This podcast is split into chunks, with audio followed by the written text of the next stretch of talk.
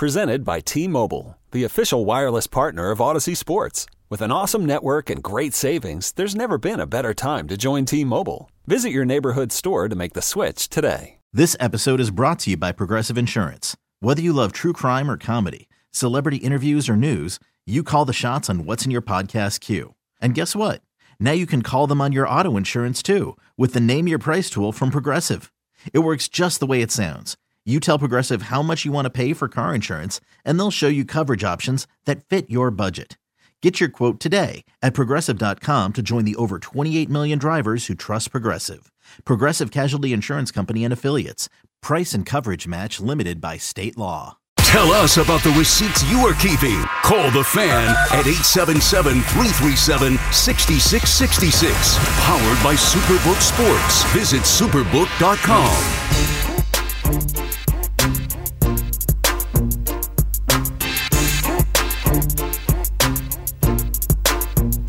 Sal Licata back on the fan. 877-337-6666 is the number to call. I was looking at um, some podcasts. The was it the Drinking King? Uh, what the hell was it? And I saw some quotes from Derek Jeter, or actually some videos with Derek Jeter on there.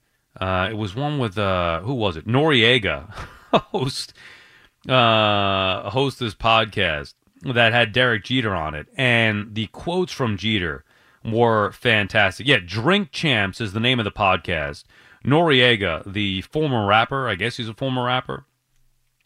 Um. Anyway, he had, and there's somebody else that might be uh, part of it. He had Jeter on, and man, just the way that he goes on to talk about the difference in today's game versus when he played, and the analytics being too heavily involved, and how you can't measure a player's heartbeat.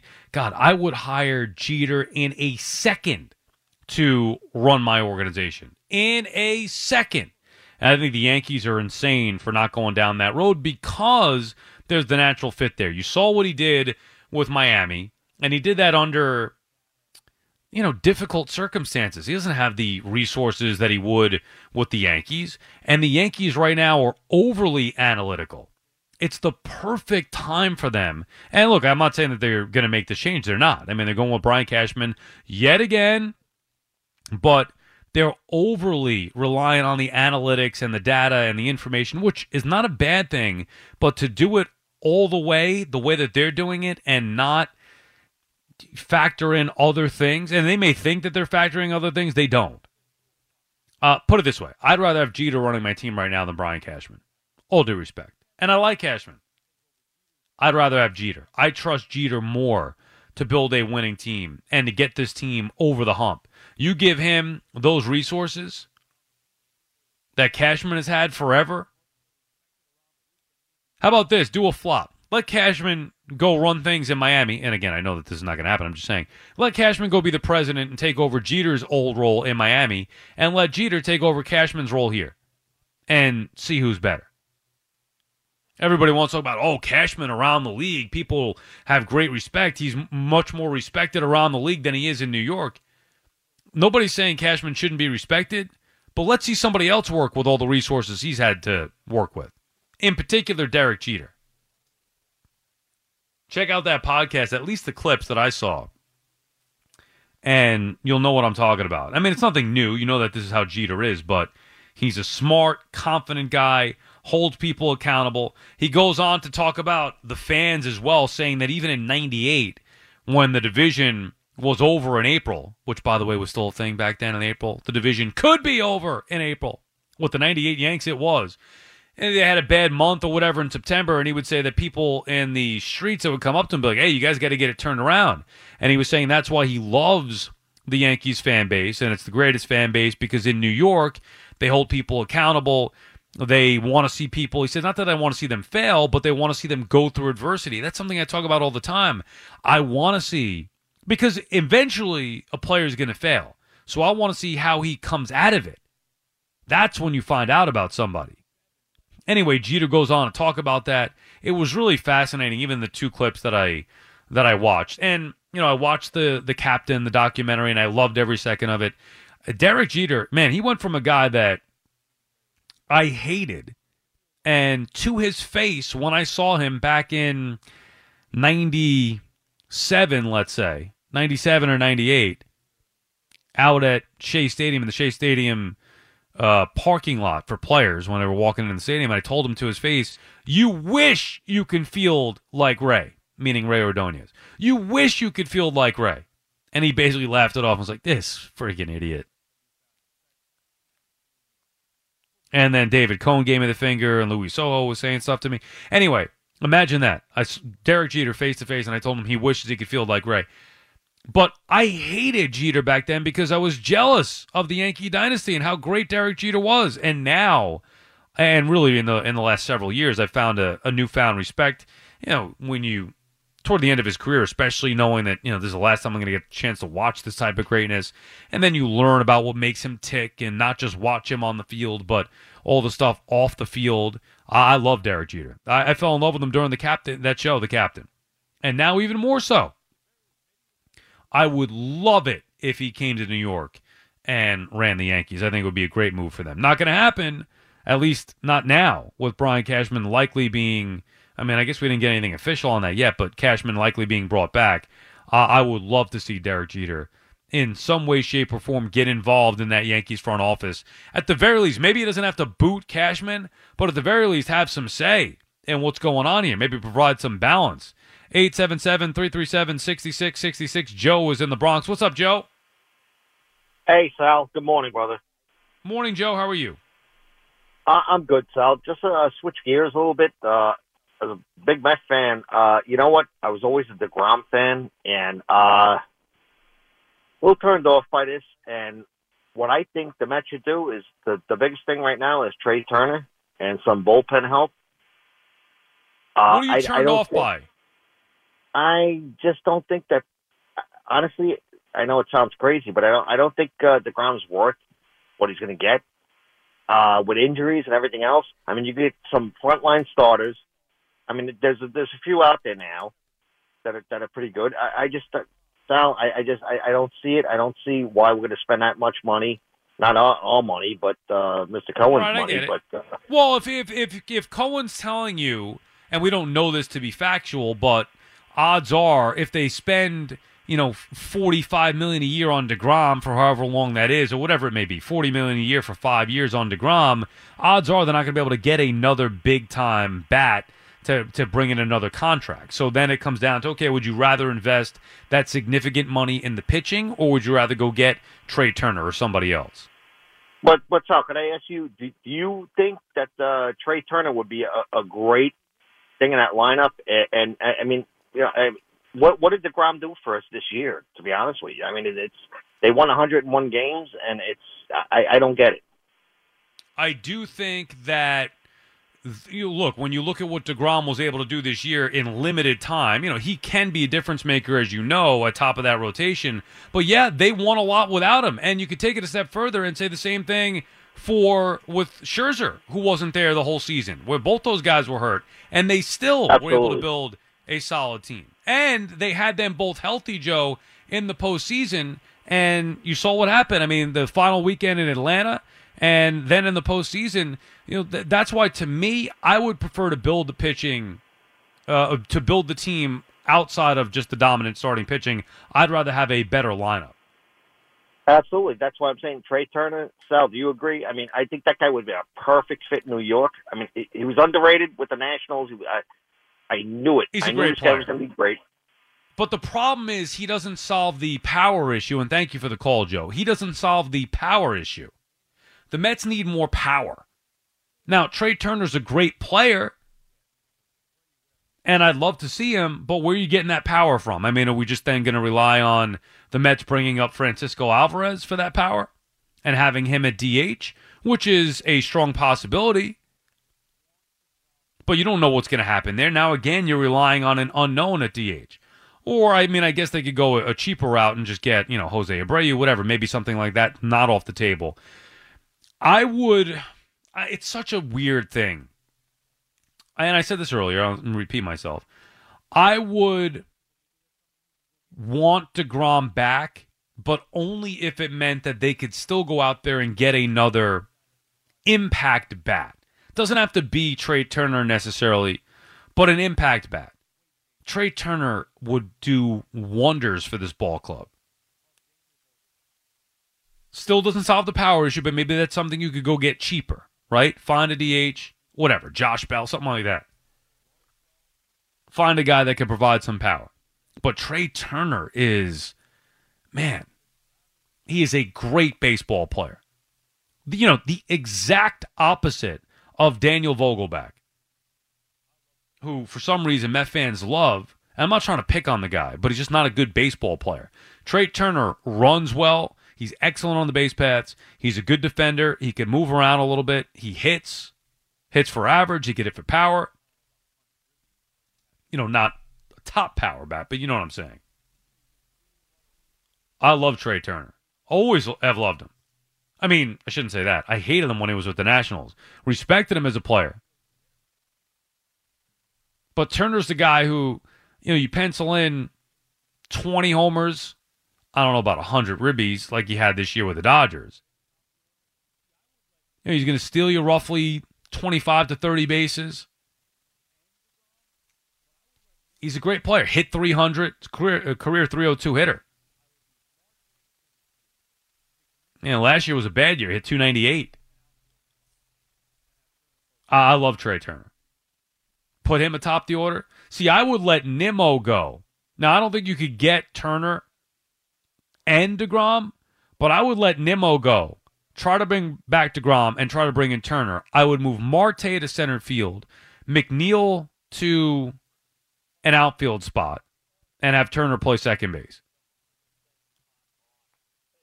Or keep Marte in right, keep McNeil at second, and see if Turner can play center field.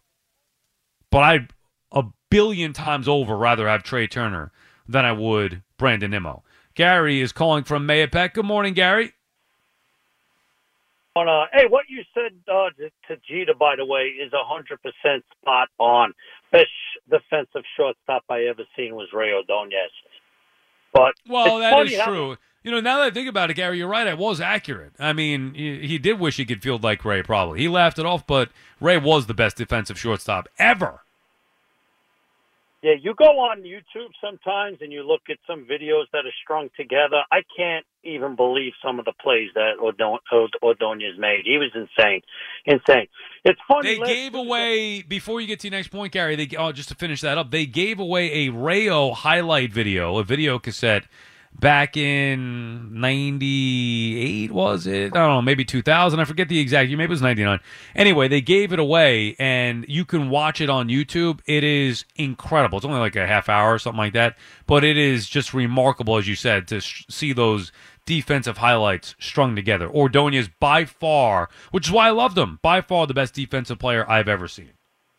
Yes, absolutely, and that's the one I probably seen on YouTube. It was, it was I could not believe it, and I seen those plays probably live, and then when you see them years later, you say, "Oh my God, how did he do that?" But um, about the Jets, and I got a Ranger point if I can make it before I get off the uh, call Sure. tonight. Um, last week on Tuesday, I think I called you. I was defending Wilson. Everybody, like you were saying, he needs to take a few steps forward and he'd be elite. Last week, it was he's going to take a few steps out the door. Um, I thought he played.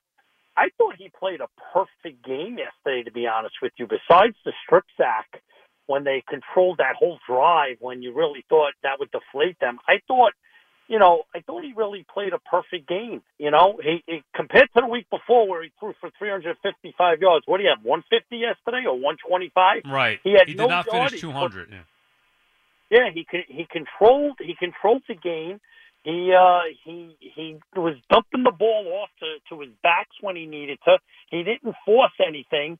But you know what? I'm the negative guy who is so worried about the Patriots coming up because Belichick is going to go to the no huddle. We're getting a good pass rush on without blitzing, and when you can't substitute your defensive lineman, I have a feeling that's going to hurt us next week. And it's always Belichick that that haunts you. Who was it? Uh, Well, you got a week a week to be positive, Gary. Enjoy the win. Enjoy what was a clear benchmark win for this organization, for Robert Saleh, for Zach Wilson and company.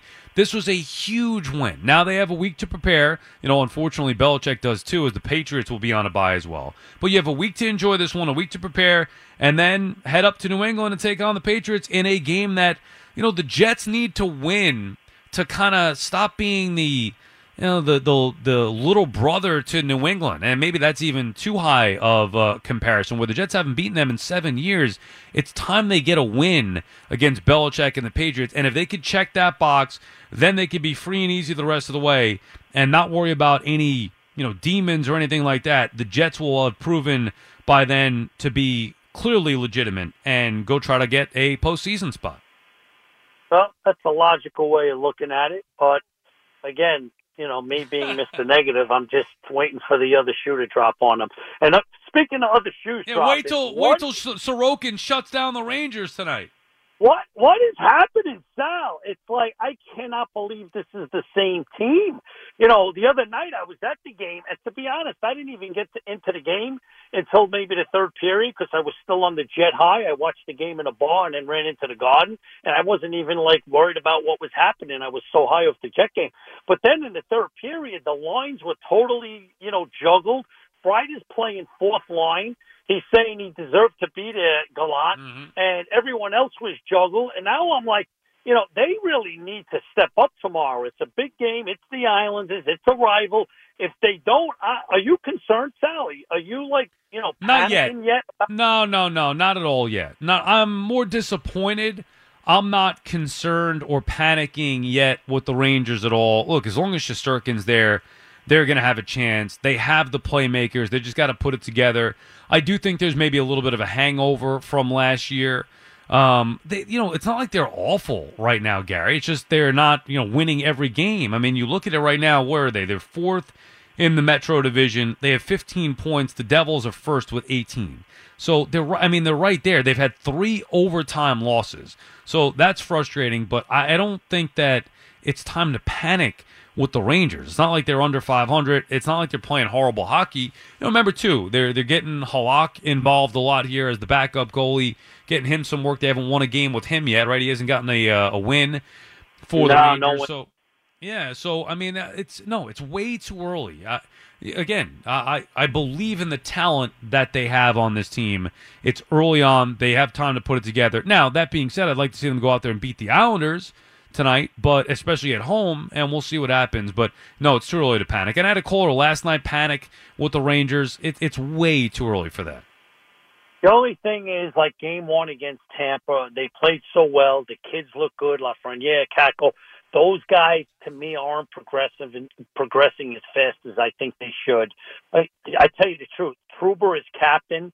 I don't know if there's pressure on him. He's playing horribly. His plus minus is horrible.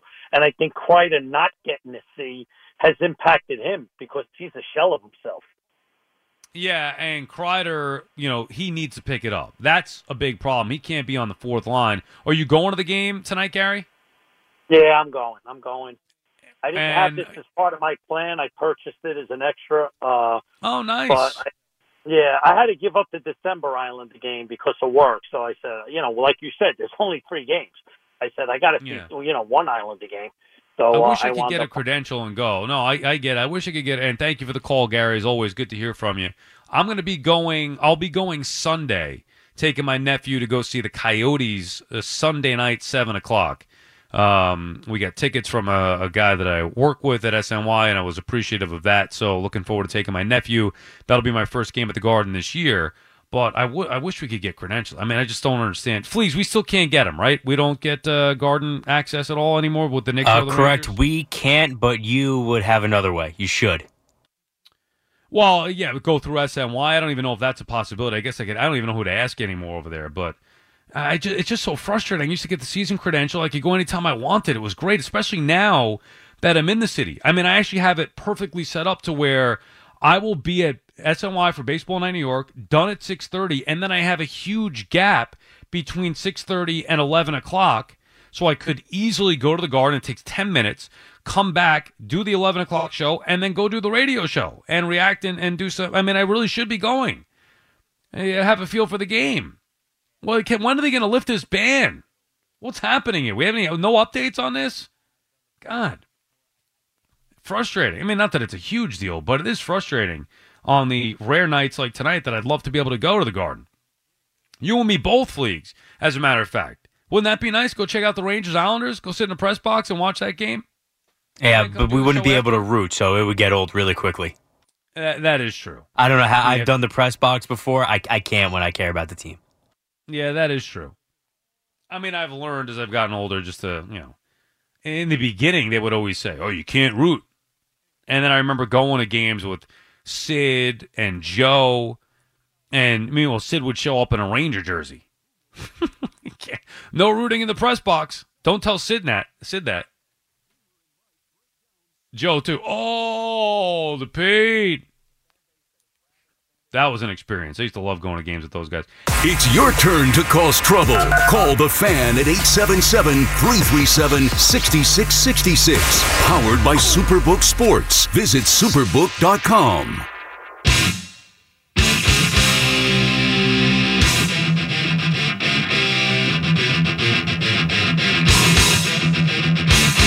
Got it back on the fan, 877-337-6666, going to 5 a.m. The warm-up show with Al and Jerry. Your calls until then. Christian is calling from Kings Park. Good morning, Christian.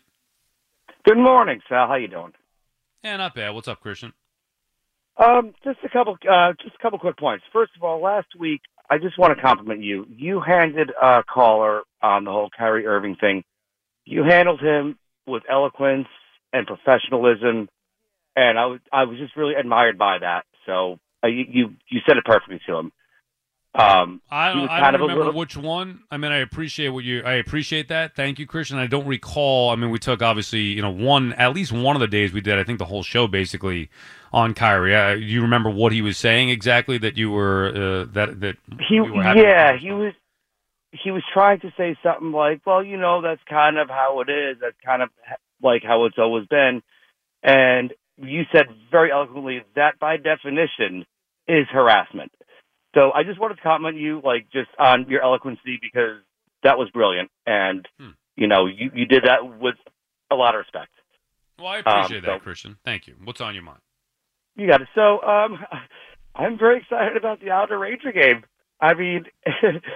I'm also happy that uh, the Islanders did not acquire Nazem Kadri because now that I'm thinking about it, that would have been a lot of money for a player that was a little bit older. And, you know, the Islanders proved that they could beat the Flames. They beat them 4 2 in overtime last night.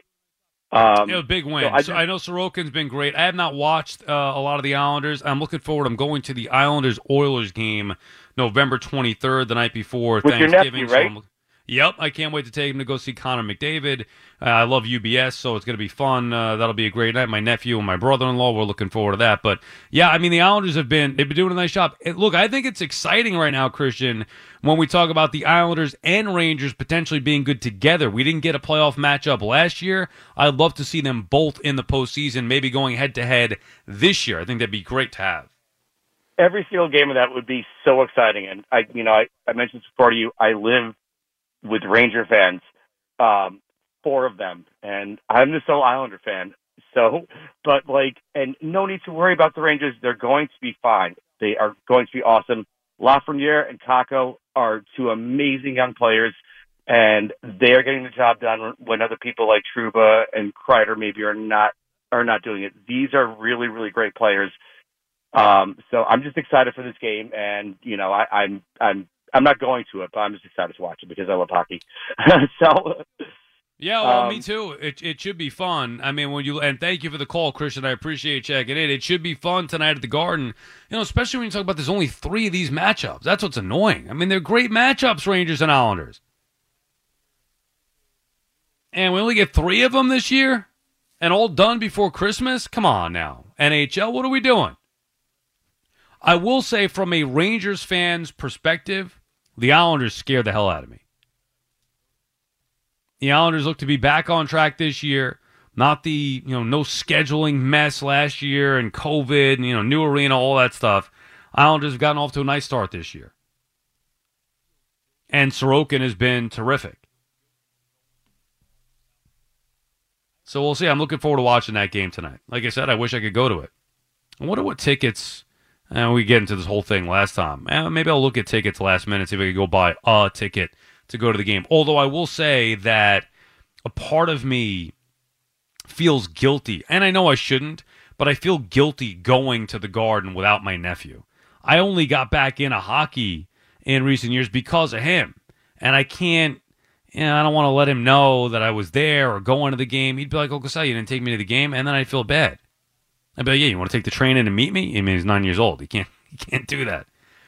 But I feel I do feel guilty. So if he can't be there, generally I don't like going. But anyway, 877-337-6666. Dave is in Little Falls. What's up, Dave? Hey, Sal. How you doing? How are you, Dave? Oh, okay. You know, Sal, um, I turned you on about an hour ago. Um, I haven't heard you in about a month because I'm still in emotional recovery of the Met loss. And uh, I missed your late night show. I forgot you're pretty dang good at this. And, Well, and I like the way, man. yeah, you know, and, and I'm not to flatter, but you really defined um, the, the Mets situation perfectly. I mean, I'm still hurting from that, and that's exactly what they need. They, uh, yeah, we, we got the, you know, we got the reliever, and uh, okay, but we need that threatening lefty bat, and we need, uh, you know, really good pitching, but we need that smack in the lineup. The Phillies, our enemy, did well with that. So good job analyzing that, Sal. But I'd like to ask you something a little off the off the mark. Hopefully, you can entertain my interest in this, Sal. Um, I'm really getting frustrated with the NFL with these penalties. And when I turned you on, somebody was talking about how that could have been a penalty uh, uh, at the last play. What a disaster that would have been. I think it's time for the NFL to discuss that they need to do like they do with the face masking and other penalties and break these things up. 15 yards for a particular obvious interference, but not severe, so it doesn't destroy a game.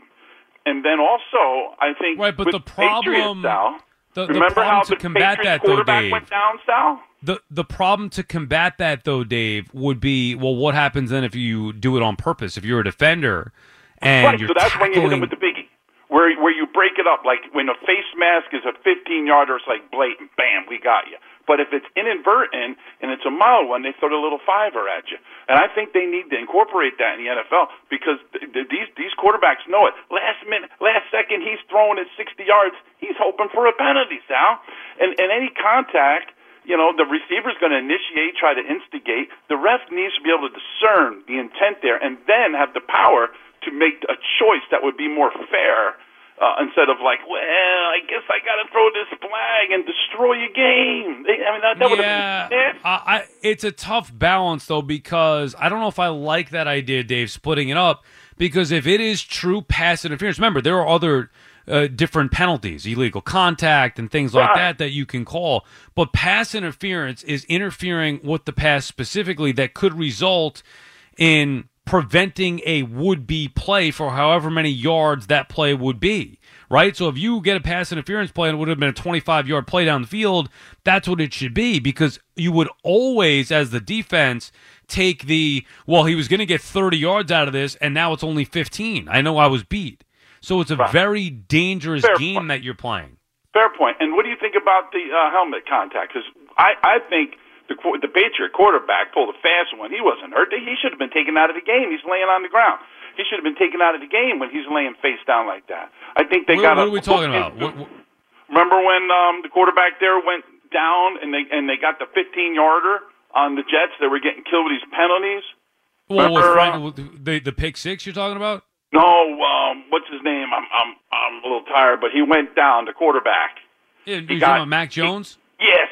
Yeah, he went down. right, but are you talking about like- uh, specifically the the Jonathan Franklin Myers play that, that resulted Yeah, in a I think he was flopping, and the and the refs Oh. should be able to discern that and say, you know what, we're going to give you a five yarder because it was very light, like just a little tap to the helmet, that maybe a hand or something hits him. You know what I'm saying? Yeah, They should be I mean, to- I, I do know what you're saying.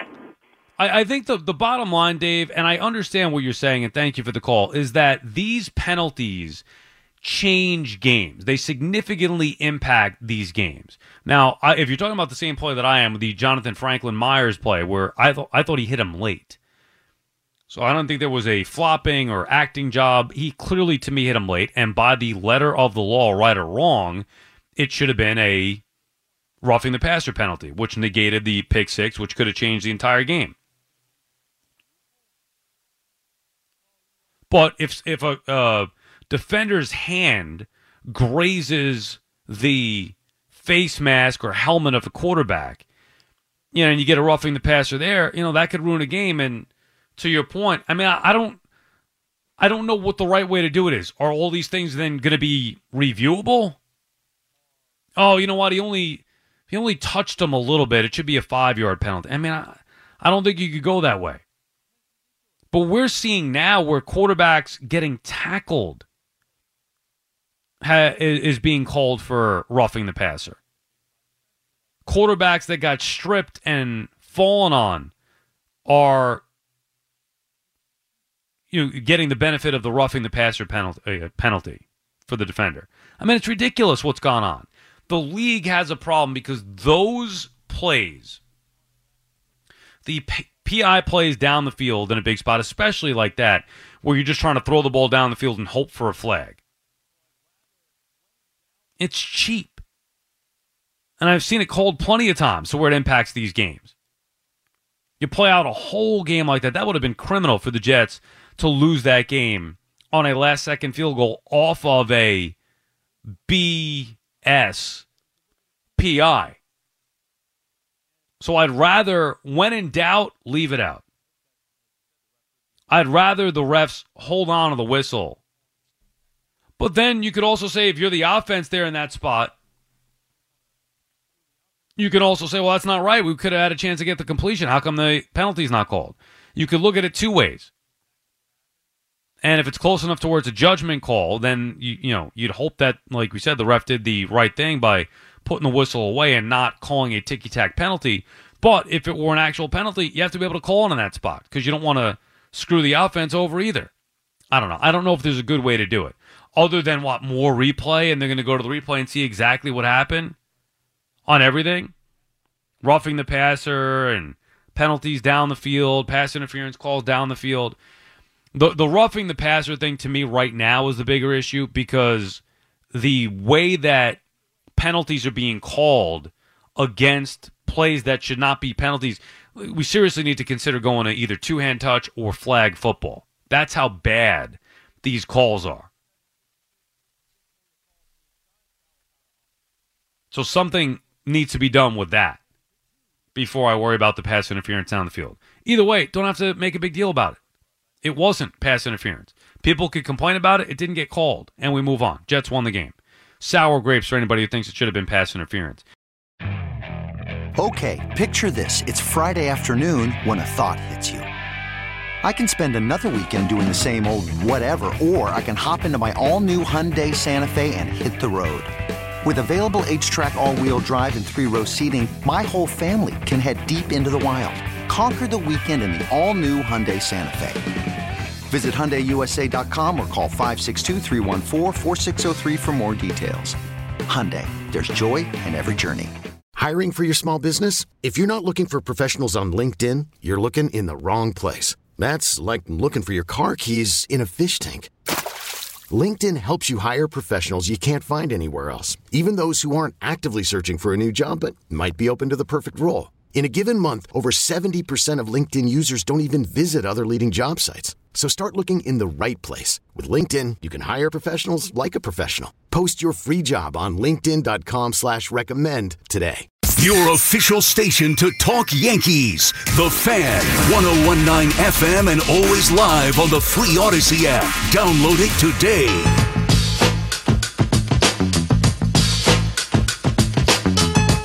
Sal Licata back on the fan going to 5 a.m. The warm up show with Alan Jerry. So Fleegs was off yesterday. Fleegs, of course, a die-hard Jets fan. Very disappointed in the game against New England last weekend. And Fleegs, you were busy this weekend, right? You had some kind of wedding. So take me through your situation with figuring out a way to watch this all important Jet game, dealing with a wedding, and then your reaction, of course, to the Jets' improbable victory. So yeah, I had a wedding to go to, and it's you know, listen, getting married on a Sunday in the fall is like among the worst things people can do. That's not committing a crime. so, and it's my wife's friend. So right off the bat, you know, it's not, you know, it's not one of my close friends It's or a family member. Yeah. Right. Uh, you said it, not me. And then I find there's this wedding Sunday. I know about it all year, trying to think about what am I going to do. Of course, when I look on the schedule, when the day comes out, the Jets bye week is the week after. You know, just missed it. Then I find out, all right, the reception's at six. I say, hey, you know what? That's not that bad. I'll watch the Jet game. I'll have to miss the late games, but whatever. I'll see the Jet game. I can live with that. I find out late last week, I think it was Friday, that yeah, the reception's at six, but the ceremony is at two o'clock in the afternoon, and you know they're a 35, 40 minutes away from each other, and oh, everybody's just going to be hanging out, you know, whatever, old friends catching up in between. I told my wife, I'm like, listen, we have there's a problem here. Like th- th- there's just you know on top of me, you know, I'm supposed to sit in a church. There's a jet game going on. Then drive from one location to the other. There's a jet game going on. Then just sit around with a bunch of people talking about who knows what. And there's a jet game going on. Like it just it, it can't happen. It- again, the Jets are probably way too high on my priority list. But I also had this feeling all week, as annoyed as I was with the Patriot loss, there was just something telling me like you can't miss this game. I thought they were going to keep it close. I, I just thought it was you know going to be I'm going to sit there for two hours and 45 minutes thinking they can win, and they're then they're going to crush my heart. But I had to find a way to watch this game, so we compromised. There was a welcome party Saturday night, so I had to miss the most of the Penn State game. Although I ended up watching it, the hotel was at a casino and sports book, so I watched the Penn State game from there. I get to see Georgia and Tennessee. I missed the World Series, but it's on at the welcome party, and then that ended up ending early. Everyone was bored, so they went home. They went back to the room in the casino. I said, "All right, I'm driving home." I got home to see the end of the World Series, and thankfully the Phillies are done. They lose. I drive out to Pennsylvania for this welcome party Saturday. Drive back, watch the Jet game at home. As soon as the Jet game ends, throw my suit on, drive back to Pennsylvania, and then come back after the game last night because when I'm working later that night, I could have stayed at the hotel, but I wanted to reset for the overnight schedule and sleep back at home so I wouldn't have to wake up, then drive, and then nap before the game. So I added a drive, you know, hour plus to Pennsylvania and back on Saturday because I didn't want to miss the Jet game. And then, you know, when I got there for the reception last night, people are joking, oh, you know, how was the Jet game? You know, was it worth the drive? Yeah, you know what? It was. I would do it again. I would drive five hours. Yeah, that was worth it. That was the best Jets win since the Patriot playoff game in January of 2011. You bet everything it was worth it.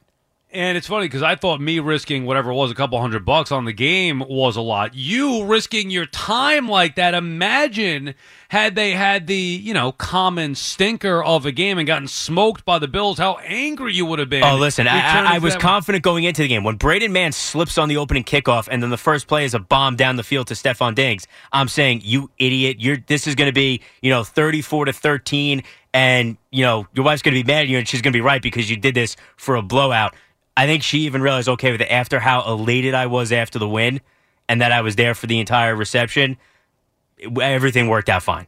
So there are no after effects from the wife. You know these things. Uh, hey, you know, honey, do you mind if I do that? No, no, I No, no, and listen, she was also the one that suggested. Listen, I, when the ceremony thing came up, there is this welcome party Saturday. If you're willing to do it and split the day in the driving, I said yes, absolutely. Put myself in the car for an extra three to four hours. I don't care if if that is what I need to do to watch this Jet game. I'm doing it.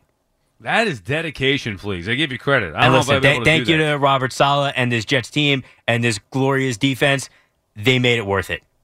And no, and hold on. You also need to close this with giving at least some proper due to the quarterback who you are very, very down on. He makes one mistake, you're tweeting, I can't stand this idiot. I mean, why do you hate Zach Wilson so much? Give him a chance, Fleegs. Listen, I've it's it's 19 games now. I still haven't seen enough from Zach Wilson to think he's the guy that's going to take this team to the next level where they need to be. I mean, he's not awful, he's not terrible, but I, you know, the same way like you almost were with Daniel Jones after 20 games, like, all right, enough. With Zach Wilson, my team, and the, the mistakes are still there. He still leads the league if you follow the analytics of the turnover caliber or turnover worthy plays. That fumble bothered me because if not for Sauce Gardner coming right back and making the play on Josh Allen, that fumble on third down in field goal territory could have cost the Jets the game. Like that's how big that field goal was in that spot. You know, when you're under pressure for that long, just put two hands on the ball. You get sacked, that's fine, whatever. I like that he didn't try to throw the ball away and force it, but just put two hands on the ball. He had some misplays. The Conklin play on third down, he skips a ball to Berrios. The Denzel Mims play where he throws a ball two feet over a receiver who's already six foot three. Zach Wilson was better on Sunday, much better than the Patriots game. He wasn't good enough to make me feel comfortable that he's the guy going forward. They can win some games with him right now. He didn't make the killer mistakes Sunday, so I'll give him credit for that. I still need to see a lot more, and it needs to happen soon. If he was a rookie doing this, that's fine. It's year two. By week 18 this year, I need to see something. Well, we got plenty of time to go. I look forward to the day where you come on the air and say, you know what?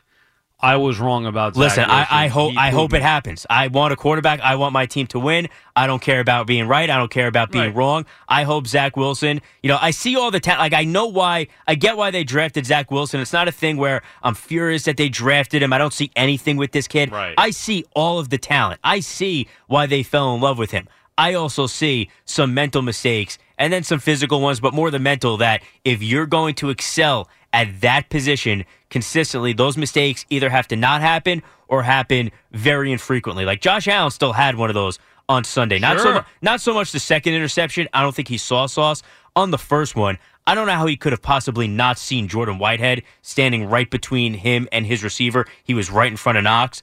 So there are still great quarterbacks make those mistakes.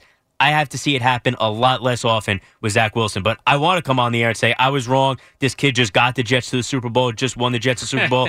All I care about is my team's winning. If the Jets or Mets win a championship, I mean, I, I don't care how it happens. Yeah, no, I get it. I, I I understand that. I just and I also get the fans' frustration. You know, where you want you expect greatness. That's what you want, and you want it now. I want greatness, and I want it now. And you know, with Zach Wilson, going to take some time. We'll see. But I do think by the end of the year, to your point, this is year two, but it's halfway through year two. We got eight games to go, and he still hasn't played a full season from start to finish, being injured in parts of last year, being injured again this year you know, hopefully Zach Wilson is the guy. I do believe, you know, like I said, you know, I believe in him, and we'll see how it plays out here. But the physic, the, the physical tools are there, and I was happy overall with the way that Wilson played uh, in the win over Buffalo. 877-337-6666. Antonio is calling from Manhattan. What's up, Antonio? Hey, what up? How, how you doing, Sal? How are you, Antonio? Good, good, man. Um, now, man, you know, I, was, I want to talk about the two biggest moments in the playoffs, but uh, I want to talk very briefly because you were you were um, reminiscing about the Knicks in the '90s, and like um, I remember there was a game. This is how good the Knicks were. I remember a game that they went to the West Coast to play the Utah Jazz, and I remember that the Utah Jazz they were waiting for the Knicks like in the weeds because they were looking at the Knicks as a barometer for them to kind of like see if they were a championship, you know, like a championship team. That's how good the Knicks were at that time. You know, like you know when you were talking about there. You mm-hmm. know, Yeah, I mean the And, Knicks uh, were great in, in the '90s. The Knicks were great. What are you kidding me? I mean, they could have won a championship any of those years. You know, making yeah, I it to the remember people. I remember also people. Sorry, I remember people saying how, for example, you were gonna people saying like at that time, you know what, you're gonna miss Patrick Ewing once he's gone, and now you know what, like twenty something years later, I have to say, man, I miss Patrick Ewing. Oh, come on. The idea, though, that people wanted Ewing out in the first place or couldn't stand Patrick Ewing, it's just that's the negative part about New York sports. Fans are ridiculous. It was, a, it was similar with Eli Manning. Couldn't wait to get Eli Manning out. Couldn't wait to get Patrick Ewing out. I mean, the disrespect for Patrick Ewing.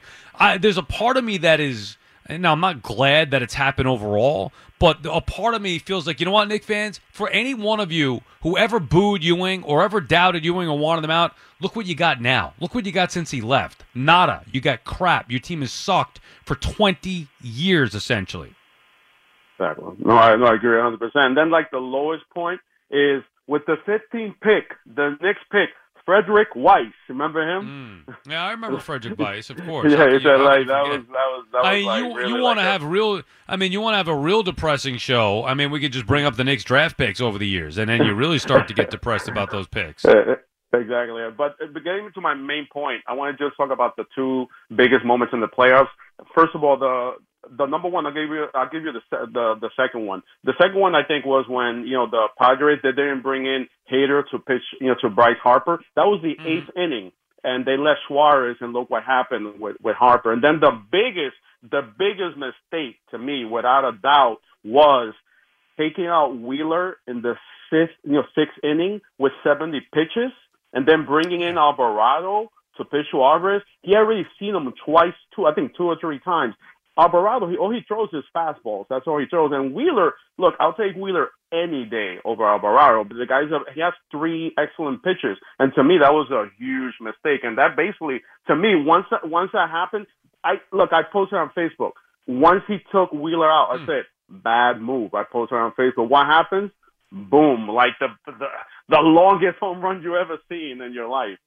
Yeah, it just doesn't make any sense to me, and that's the way the game has gone, though, Antonio. Unfortunately, and thank you for the call. Appreciate checking in. That's the way that the game has gone, where you expect now these stupid pitching decisions to be made. And Robbie Thomson, everyone wants to talk about him, potentially manager of the year, and look what he did with the Phillies. That is a stupid decision. Unless Wheeler was hurt, and there's no evidence that he was, he was on extra rest. He had 70 pitches in the game. He's a guy, he's your best pitcher. And Robbie Thomson, and he showed the you know the the way that he was managing that series, he went to Alvarado in key spots. And no reliever is perfect. And the more that you bring him in, the more opportunity that they're going to mess up. And Alvarado did not get the job done. If you're going to get beat, wouldn't you rather get beat with Zack Wheeler? 70 pitches, five and a third. Like, why start him? I mean, my goodness. But that's the way that the game has gone now, where these managers want to apply that data and get to the matchup and feel like that's their best opportunity. Don't want Wheeler going another time through, whatever it may be. I I think it's just foolish, but one little sign of trouble didn't allow a run, hits a batter, gets an out, gives up a base hit, and he didn't want he didn't want Wheeler facing Alvarado because he didn't want Alvarado to take him deep. And guess what? That's exactly what he does anyway. Uh, excuse me, against Alvarez. What I say, Alvarado? He didn't want Wheeler facing Alvarez because he didn't want Alvarez to take him deep. That's exactly what he does against Alvarado. Anyway, enough about the World Series. It's over. Phils are done. Goodbye. This episode is brought to you by Progressive Insurance. Whether you love true crime or comedy, celebrity interviews or news, you call the shots on what's in your podcast queue. And guess what? Now you can call them on your auto insurance too with the Name Your Price tool from Progressive. It works just the way it sounds. You tell Progressive how much you want to pay for car insurance, and they'll show you coverage options that fit your budget. Get your quote today at progressive.com to join the over 28 million drivers who trust Progressive. Progressive Casualty Insurance Company and Affiliates. Price and coverage match limited by state law. You could spend the weekend doing the same old whatever, or you could conquer the weekend in the all-new Hyundai Santa Fe. Visit HyundaiUSA.com for more details. Hyundai, there's joy in every journey.